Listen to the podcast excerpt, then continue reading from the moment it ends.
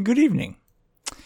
Today we will start with Chapter 5 The Hedgehog Concept Simplicity within the Three Circles. the quote is Know thyself, attributed to the scribes of Delphi via Plato. Are you a hedgehog or a fox? In his famous essay, The Hedgehog and the Fox, Isaiah Berlin divided the world into hedgehogs and foxes, based upon an ancient Greek parable. The, the fox knows many things, but the hedgehog knows one big thing. All right, you've got my attention. Go on. The fox is a cunning creature, able to devise a myriad of complex strategies for sneak attacks upon the hedgehog.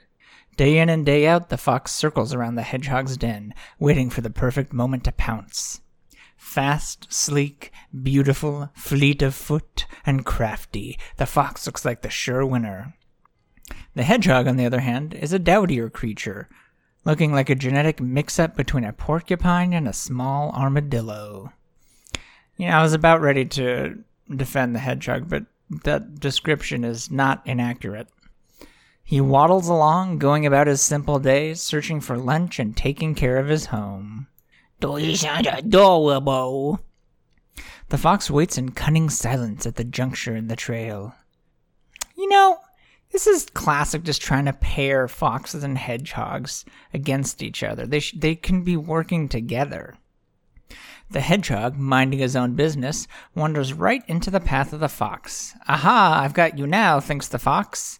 He leaps out, bounding across the ground, lightning fast. The little hedgehog, sensing danger, looks up and thinks, Here we go again. Will he ever learn? Rolling up into a perfect little ball, the hedgehog becomes a sphere of sharp spikes, pointing outward in all directions. The fox, bounding toward his prey, sees the hedgehog's defense it should be Hedgehog's defense. Uh, and calls off the attack. Retreating back to the forest, the fox begins to calculate a new line of attack. Each day, some version of this battle between the hedgehog and the fox takes place, and despite the greater cunning of the fox, the hedgehog always wins.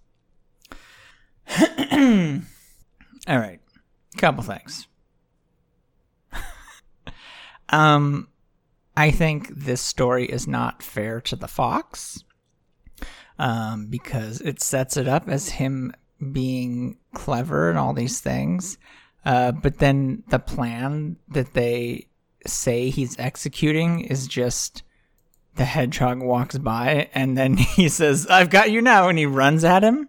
So, I, I mean, if the idea is to show that careful planning doesn't always go right, I'm sure there's plenty of great examples for that, but uh, I don't think this is a fair representation of the clever fox.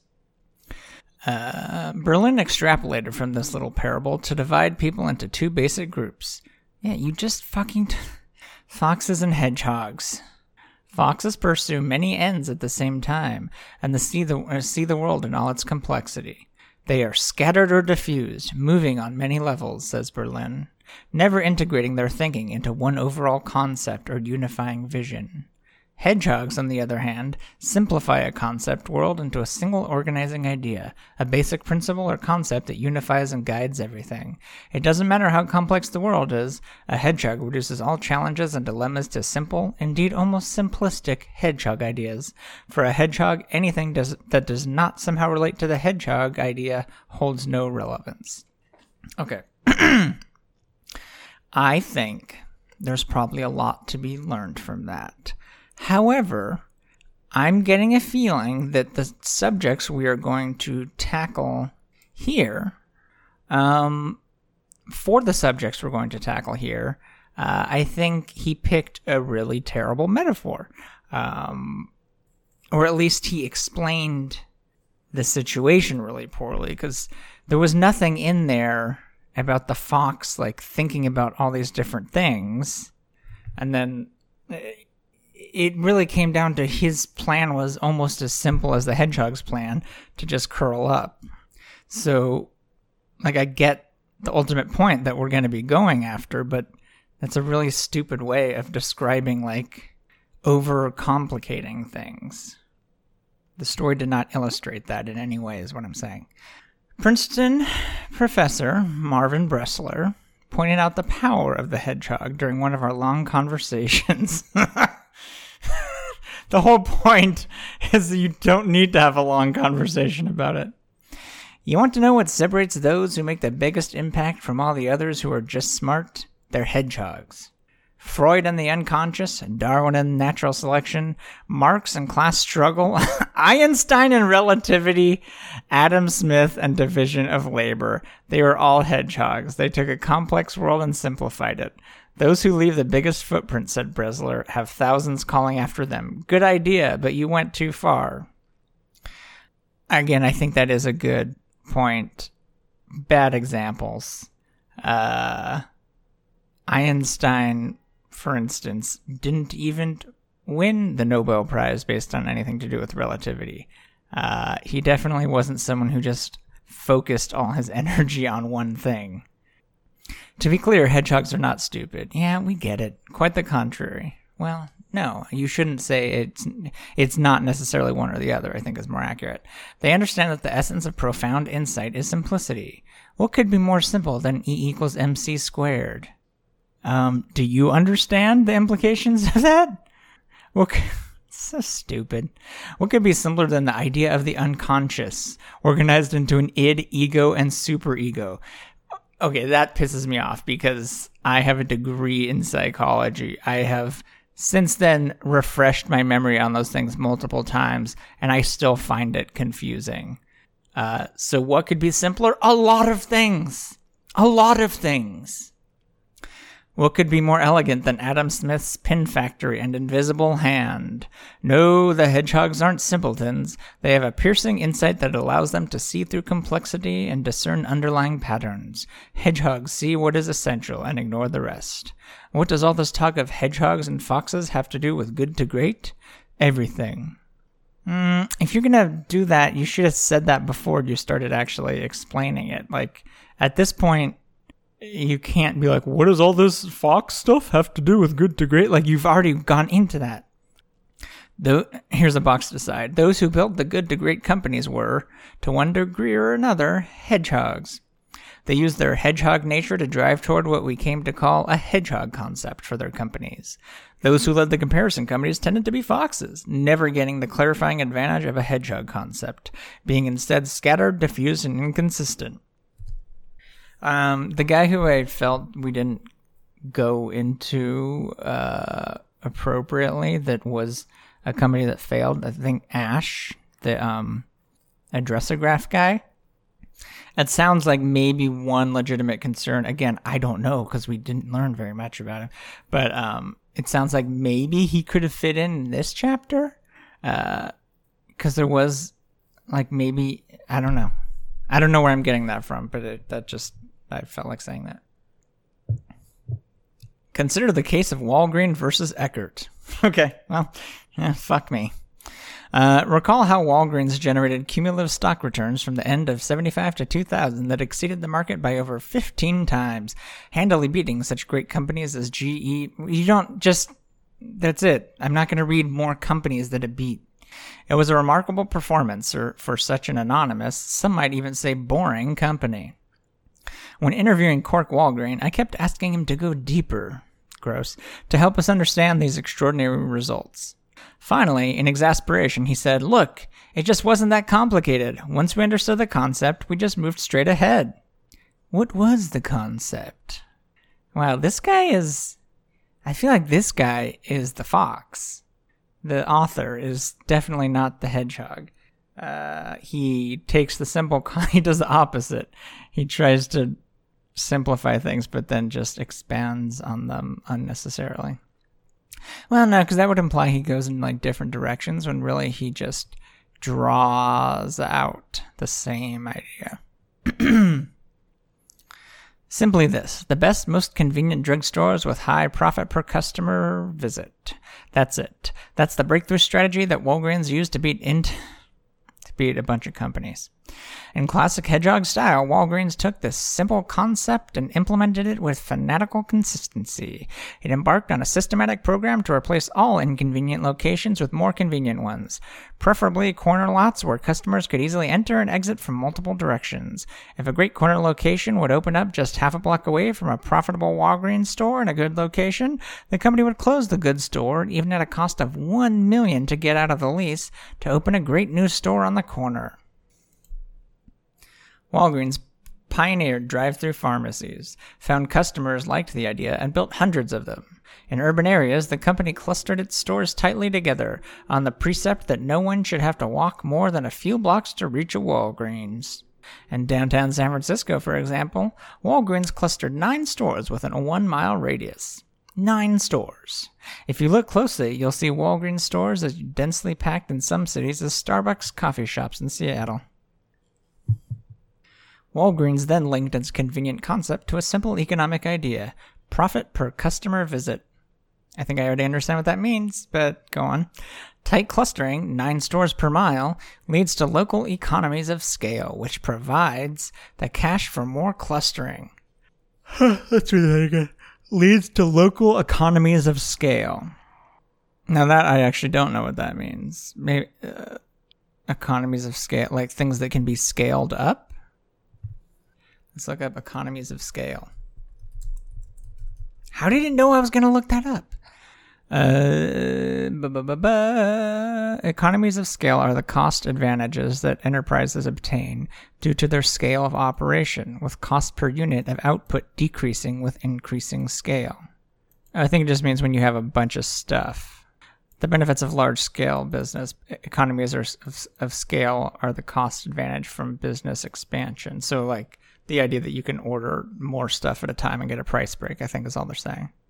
As some firms grow in size, their unit costs begin to fall because of purchasing economies when large businesses often receive a discount because they're buying in bulk. Okay. Got it. Um, feel we could have, you know, just thrown a simple explanation in there, even if most people know what it is. Maybe take out a couple very uh, what I'm saying is prioritize. Um, Walgreens then linked uh, tight clustering leads to local economies of scale, which provides the cash for more clustering, which in turn draws more customers. By adding high margin services like one hour photo developing, Walgreens increased its profit per customer visit. More convenience led to more customer visits, which, when multiplied times when when multiplied times increased profit per customer visit threw cash back into the system to build even more convenience stores. Store by store, block by block, city by city, city, region by region, Walgreens became more and more of a hedgehog with this incredibly simple idea. Well, you are saying they're adding more stuff to it. So, what is the hedgehog idea? Like, what exactly are we talking about? Just being convenient? Is that the central thing? Or is it having an economy of scale? Like, what is this incredibly simple idea? Like, is the incredibly simple idea convenience? Like, it wasn't incredibly clear for such a simple idea. I'm looking at the box that just talks about hedgehogs. uh. Oh, here we go. What was the concept? Simply this the best, most convenient drugstores with high profit per customer visit. Okay. Well, that's definitely a compound fucking concept. Like, you definitely squeezed two things into one concept, but whatever. That's why my name's not Cork, I guess. In a world overrun by management faddists, brilliant visionaries, ranting futurists, fearmongers, motivational gurus, and all the rest, it's refreshing to see a company succeed so brilliantly by taking one simple concept and just doing it with excellence and imagination, becoming the best in the world at convenient drugstores, steadily increasing profit per customer visit. What could be more obvious and straightforward? Yet, If it was so obvious and straightforward, why didn't Eckerd see it? Why Walgreens stuck only to cities where it could implement the convenience clustering concept, we found no evidence of a similarly coherent concept for growth at Eckerd.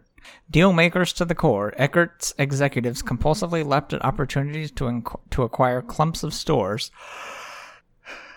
42 units here, 36 units there.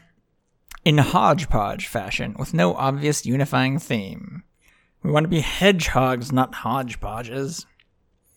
Uh, if I had time, I would edit that out. Uh, while Walgreens executives understood that profitable growth would come by pruning away all that did not fit with the hedgehog concept, Eckerd executives lurched after growth for growth's sake.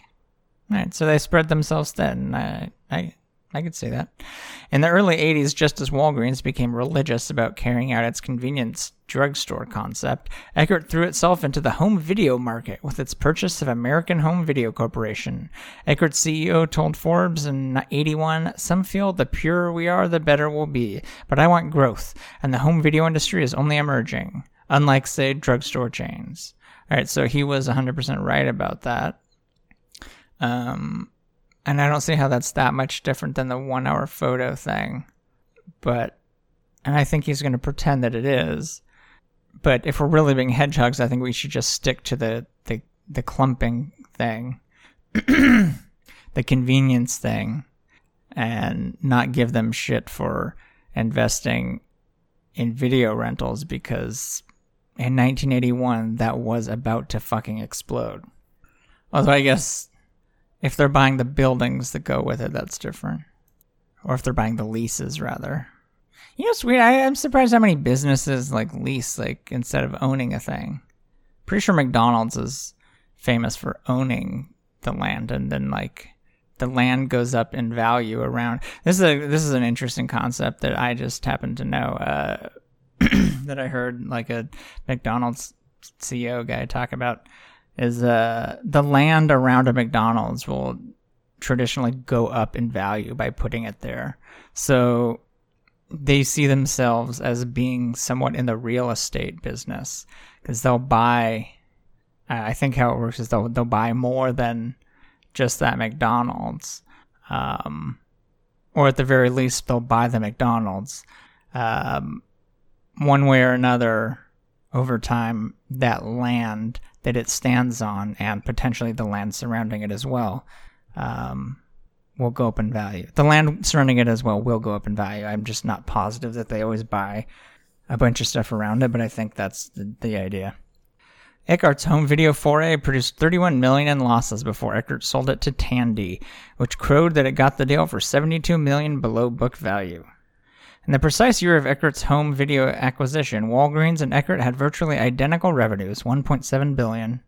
Ten years later, Walgreens had grown to over twice the revenues of Eckerd, accumulating net profits 1 billion greater than Eckerd over the decade. Twenty years later, Walgreens was going strong as one of the most sustained transformations in our study. Meanwhile, Eckerd ceased to exist as an independent company. The next section, the three circles. The notion of a hedgehog concept originated in our research team meetings when we were trying to make sense of Walgreens' spectacular returns. Hey, boss, have you considered if maybe like they're a hedgehog? Aren't we just talking about strategy? I asked. Convenient drugstores, profit per customer visit, isn't that just basic strategy? What's so interesting about that? But Eckerd also had strategy, said Jenny Cooper, who analyzed the contrast between the two companies. We can't say that it's just about having strategy. They both had strategy. I feel like I'm having deja vu here. Jenny was correct in her observation. However, she was a woman, so I didn't listen to her. Uh, strategy per se did not distinguish the good to great companies from the comparison companies. Both sets of companies had strategic plans, and there is absolutely no evidence that the good to great companies invested more time and energy in strategy development and long range planning. Well, yeah, but you can just have smarter ideas. It's hard to quantify that. I understand why you wouldn't focus on it, but it is nevertheless a thing. Like some ideas are better than others. Okay, so are we just talking about strategy or about good strategy versus bad strategy? Hmm, all right. Well, okay, you're addressing my concerns to an extent. The team sat there for a minute thinking. Then Lee Wilbanks observed, But what I find so striking is their incredible simplicity. I mean, look at Kroger with the Superstore concept, or Kimberly Clark with the move to paper based consumer products, or Walgreens with convenient drug stores. These were simple, simple, simple ideas. He had a point. I ignored him too, because he's annoying. Uh, the research team members all jumped into the fray, bantering about the companies they were studying. It soon became abundantly clear that all the good to great companies attained a very simple concept that they used as a frame of reference for all their decisions, and this understanding coincided with breakthrough results. Meanwhile, the comparison companies like Eckerd got all tripped up by their snazzy strategies for growth. Okay, I pushed back, but is simplicity enough? Just because it's simple doesn't mean it's right. The world is filled with failed companies that had simple but wrong ideas. Then we decided to undertake a systematic look at the concepts that guided the good to great companies in contrast to the comparison companies. After a few months of sifting and sorting, considering possibilities and tossing them out, we finally came to see that the hedgehog concept in each good to great company wasn't just any random simple idea. Here we come to another blue box decide. The essential strategic difference between the good to great and comparison companies lay in two fundamental distinctions. First, the good to great com- if you say anything about a bus, I'm going to lose my shit. First, the good to great companies founded their strategies on deep understanding along three key dimensions, what we came to call the three circles.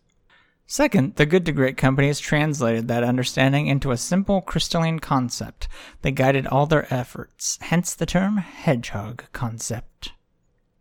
More precisely, a hedgehog concept is a simple, crystalline concept that flows from deep understanding about the intersection of the following three circles. 1.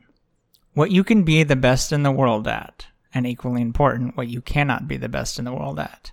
This discerning standard goes far beyond core competence. Just because you possess a core competence doesn't necessarily mean you can be the best in the world at it.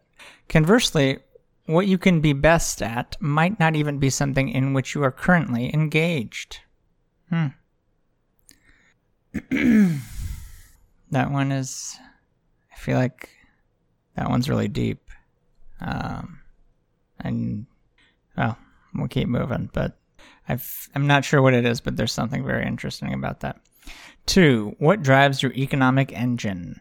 All the good to great companies attained piercing insight into how to most effectively generate sustained and robust cash flow and profitability. In particular, they discovered the single denominator, profit per X, that had the greatest impact on their economics.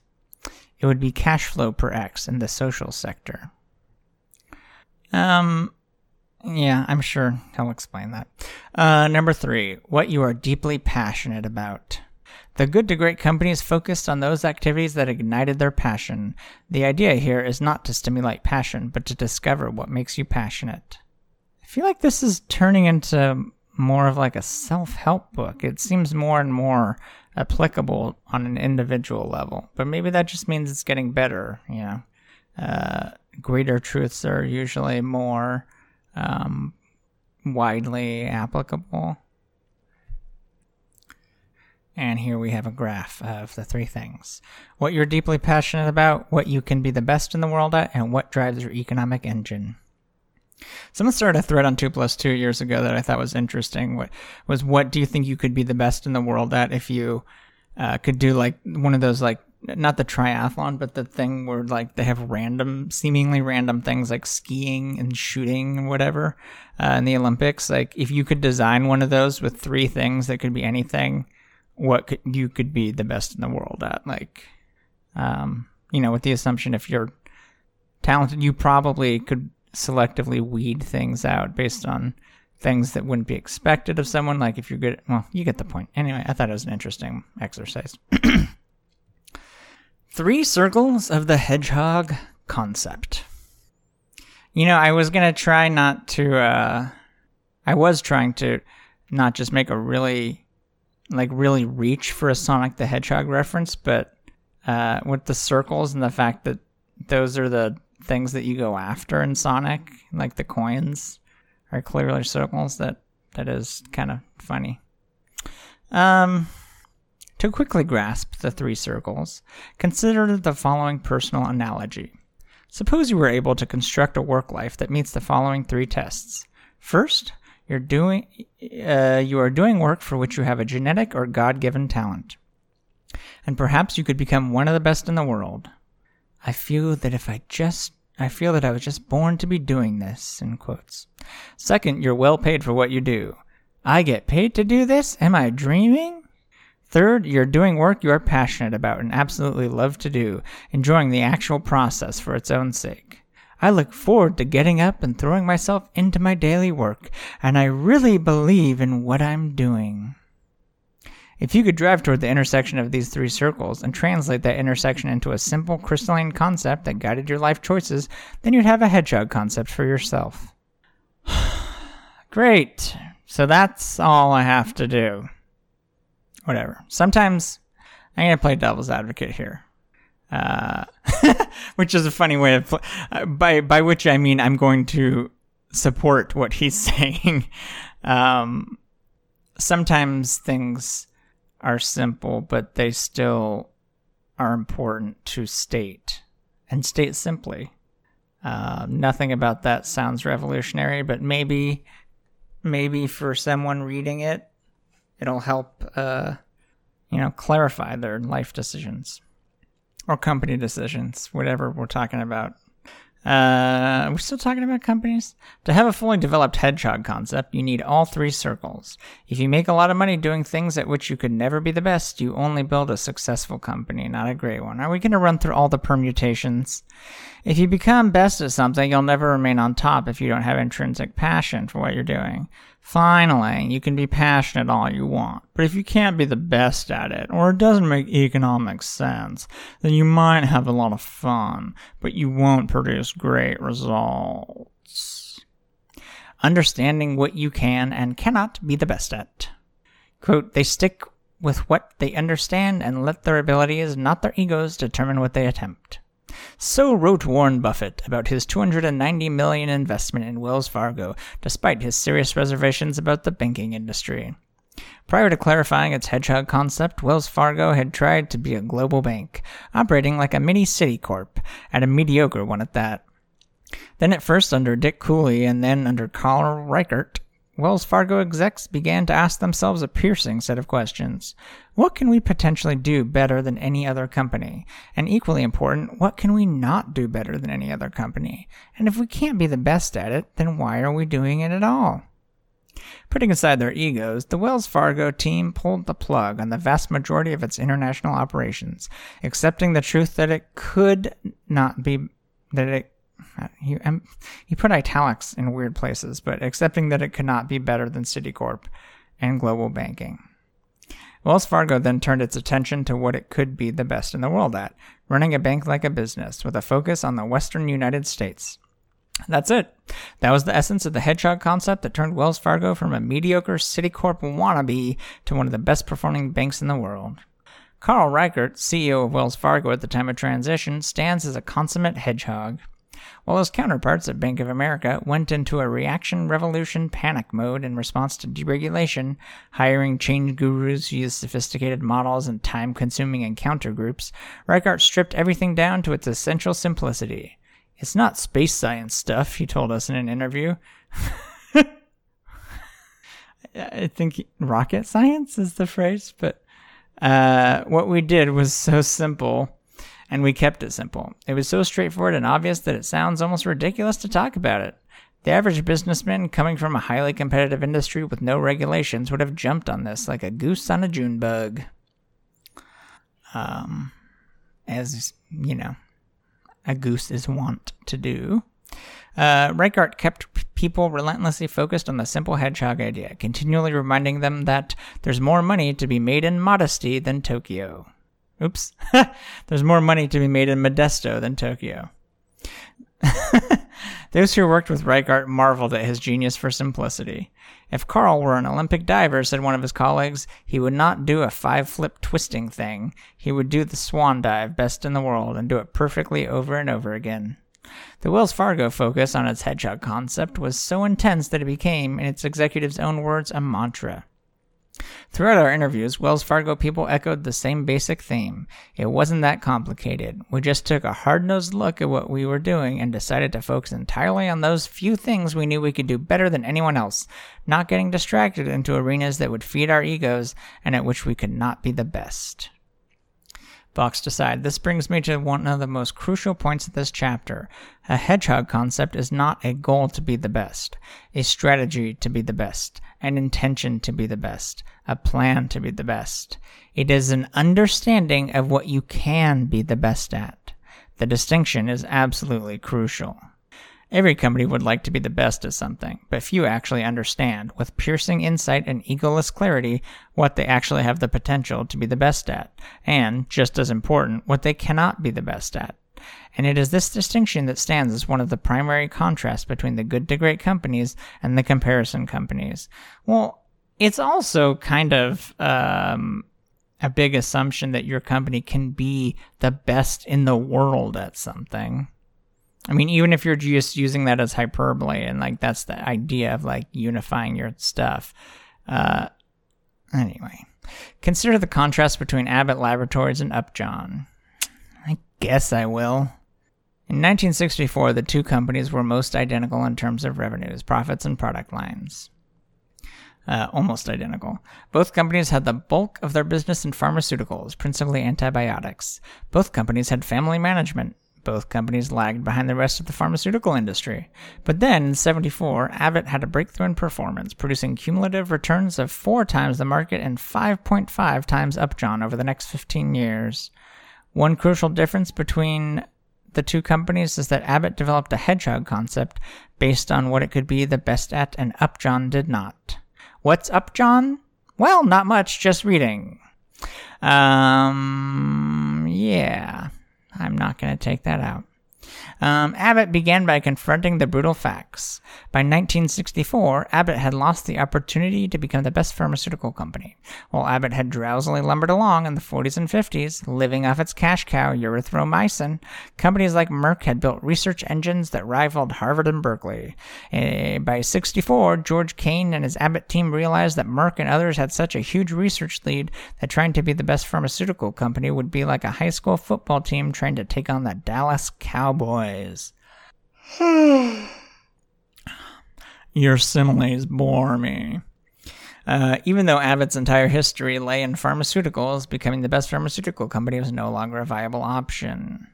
You so clear. You've made that so clear. Like, so, guided by a level 5 leader and tapping into the face side of the Stockdale paradox, there must be a way for us to prevail as a great company, and we will find it. The Abbott team sought to understand what it could be the best at.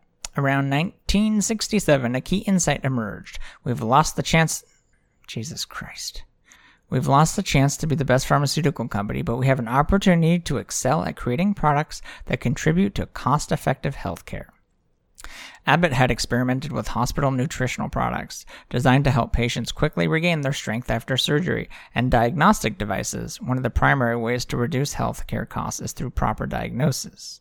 Abbott eventually became the number one company in both these arenas, which moved it far down the path of becoming the best company in the world at creating products that make healthcare more cost effective.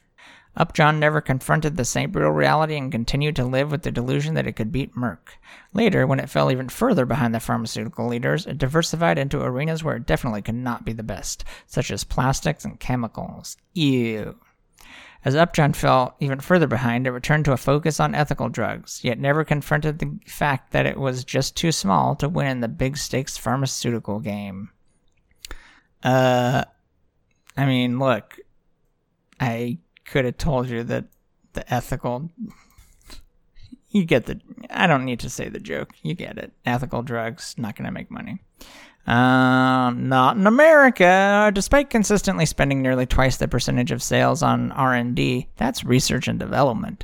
As Abbott, Upjohn saw its profits dwindle to less than half of those of Abbott before being acquired in 1995. Here's a box.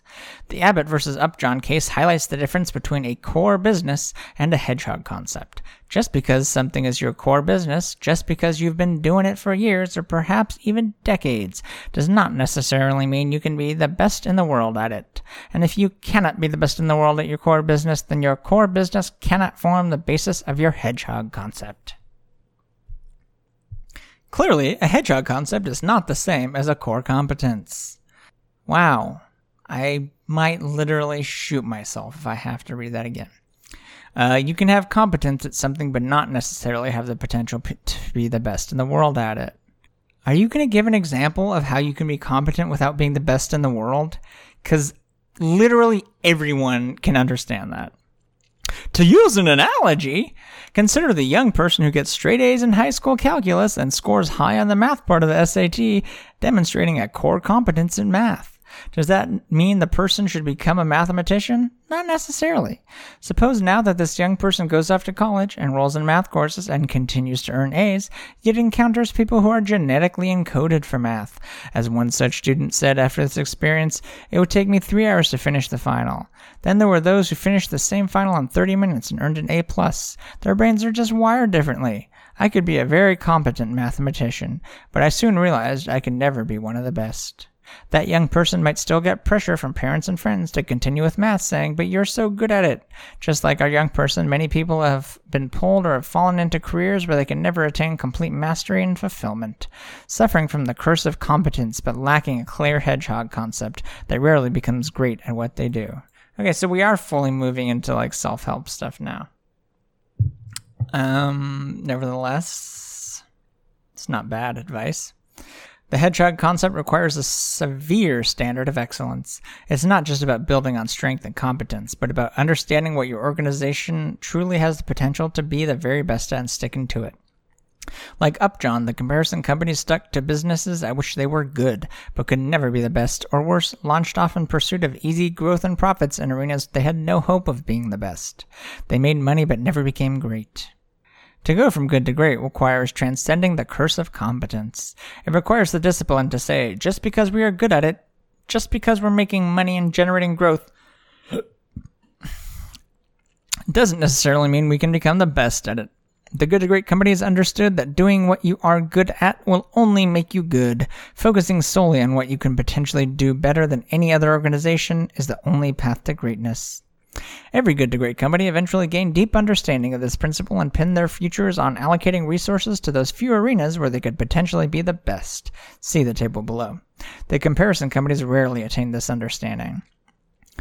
The good to great companies and the best in the world at Circle of the Hedgehog concept.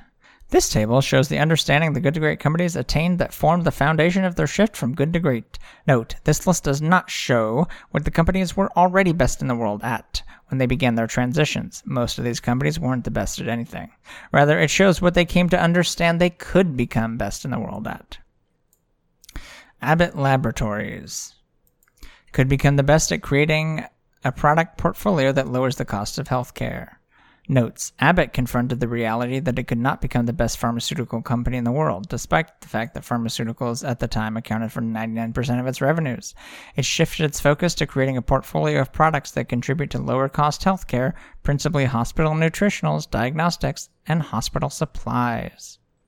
Circuit City could become the best at implementing the 4S model service, selection, savings, satisfaction applied to big ticket consumer sales. Notes Circuit City saw it could become the McDonald's of big ticket retailing, able to oper- operate a geographically dispersed system by remote control. Its distinction not lay not in the 4S model per se, but in the consistent superior execution of the model. Fannie Mae could become the best capital markets player in anything that pertains to mortgages. Notes they were too big to fail. Uh, the critical insight was to see one, that it could be a full capital markets player as good as any on Wall Street, and two, that it could develop a unique capability to assess risk in mortgage related securities. Gillette could become the best at building premier global brands of daily necessities that require sophisticated manufacturing technology. Notes Gillette saw that it had an unusual combination of two very different skills. One, the ability to manufacture billions of low cost, super high tolerance products, example, razors, and two, the ability to build global consumer brands, the Coke of blades or toothbrushes.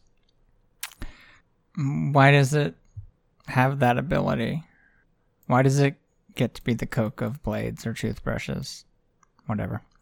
Kimberly Clark could become the best in the world at paper based consumer products.